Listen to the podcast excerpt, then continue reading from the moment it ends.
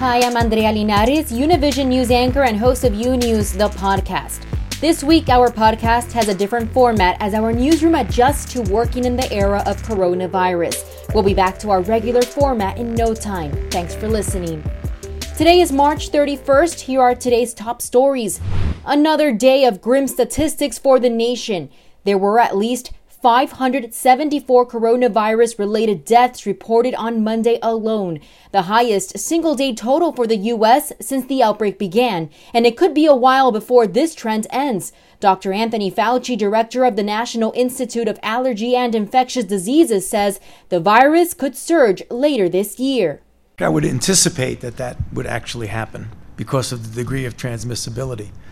However, if you come back in the fall, it will be a totally different ball game. Our ability to go out and be able to test, identify, isolate, and contact trace will be orders of magnitude better than what it was just a couple of months ago.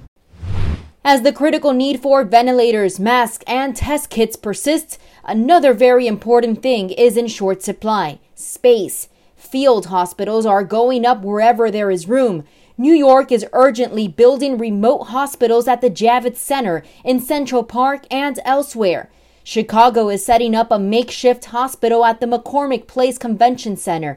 500 beds have already arrived there, and that facility should be open in the coming days. Officials are also reopening two hospitals that closed last year. In Fredericksburg, Virginia, Mary Washington Hospital has set up a field hospital in the parking garage, just a few feet outside its emergency room. And that state's governor, Ralph Northam, is ordering people to stay home, adding that breaking these new rules or the more than 10 person gathering ban could result in a Class 1 misdemeanor. Residents can still leave their homes to get food, seek medical care, or for other necessities. But otherwise, think twice before leaving home. Meanwhile, authorities in parts of Florida and Louisiana have begun arresting those they say are violating stay at home orders. And in Maryland, Governor Larry Hogan called the stay at home measures, quote, one of the last tools in our arsenal.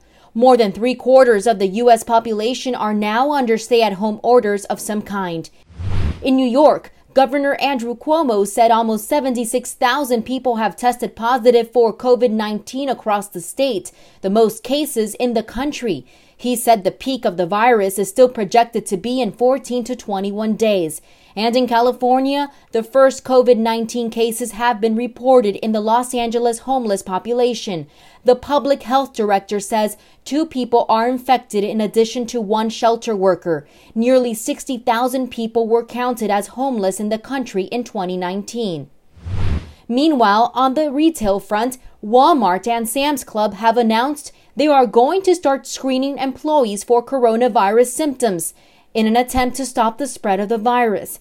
The retailer said on Tuesday they will begin to take workers' temperatures to check for fever. That's expected to start within the next three weeks after facilities receive thermometers.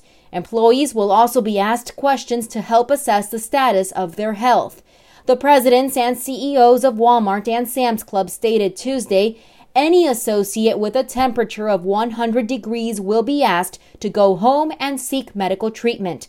They will be paid for reporting to work, but they won't be able to return until they are fever free for at least three days. The retailers also say they will now provide masks and gloves to employees who ask, as long as supplies are available. Meanwhile, the number of coronavirus cases continues to grow around the globe. Venezuela now has more than 130 confirmed cases.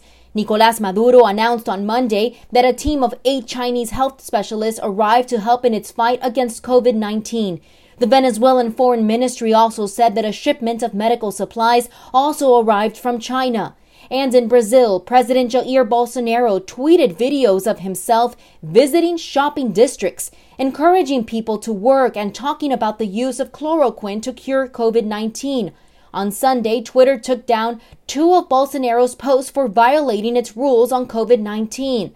There are now more than 4,500 confirmed cases and more than 150 deaths. And in Mexico, President Andres Manuel Lopez Obrador asked citizens to follow the measures to prevent the spread of the coronavirus. Yesterday, health authorities and the Secretary of Foreign Affairs declared the country under a health emergency. Authorities also suspended all non essential activities in all sectors. So far, the country has reported more than 1,000 cases. Thanks for listening to U News, the podcast. Don't forget to follow U News on Instagram, Twitter, and Facebook. And if you haven't yet, go to Apple Podcast and subscribe, rate, and review. And join us tomorrow for a new episode. Until then.